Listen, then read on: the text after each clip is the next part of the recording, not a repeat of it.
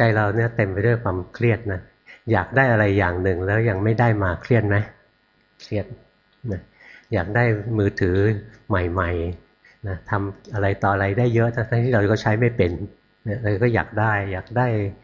iPhone iPad i อะไรต่อเราก็ไม่รู้นะเยอะแยะเลยนะเวลาแค่ใจเราอยากขึ้นมาใจเราก็ทุกข์แล้วนะ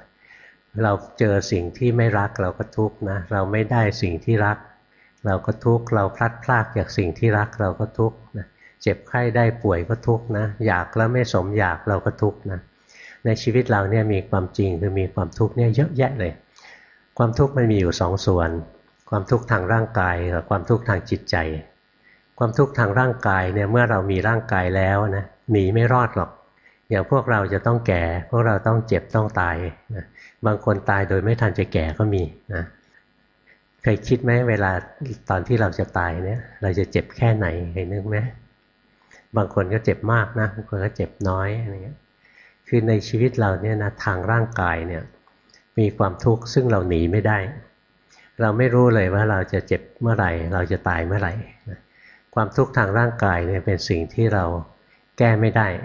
แต่ผ่อนหนักเป็นเบาได้อย่างเจ็บป่วยขึ้นมาก็ไปหาหมออะไรอย่างนี้นะ ง่วงนอนก็ไปนอน หิวข้าวก็ไปกินอะไรเนี่ยเมื่อยนักนะก็ไปเอนหลังหรือไปเปลี่ยนอิริยาบถนั่งนานมันเมื่อยก็ไปเดินอย่างเงี้ยอย่างนี้มันแก้ได้เป็นคราวๆแต่สุดท้ายมันก็แก้ไม่ได้ สุดท้ายทุกคนเนี่ยจะทุกข์จนตายทุกคนนะถึงจุดหนึ่งนะเราต้องทุกข์จนตายทุกคนเนี่ยร่างกายนี้เป็นอย่างนี้ แต่คนส่วนใหญ่เนี่ยเมื่อร่างกายเป็นทุกข์นะใจจะเป็นทุกข์ด้วย เรียกว่าถ้าร่างกายเจ็บป่วยนะใจป่วยมากกว่ากายกลุ้มใจนะเลยป่วยซ้ำสองนี่ทำไงล่ะ เราอยู่ในโลกบางครั้งเราก็ต้องพลัดพรากจากคนที่เรารักอย่างพ่อแม่เราตายอย่างเราห้ามไม่ได้ใช่ไหมทำไงใจเราจะไม่ทุกข์นะเนี่ยเรื่องใจที่จะไม่ทุกข์เนี่ยเป็นคำตอบในศาสนาพุทธนะเราจะมาฝึกจนกระทั่งเราอยู่ได้ในทุกๆสถานการณ์ โดยใจของเราไม่ทุกข์เราจะมุ่งมาตรงนี้ ส่วนร่างกายยังไงก็ทุกข์เราก็ต้องดูแลมันไปตามสภาพ แต่ว่าเราจะให้ทุกข์อยู่เฉพาะที่กายเท่านั้น ทุกข์จะต้องไม่เข้ามาถึงใจเรา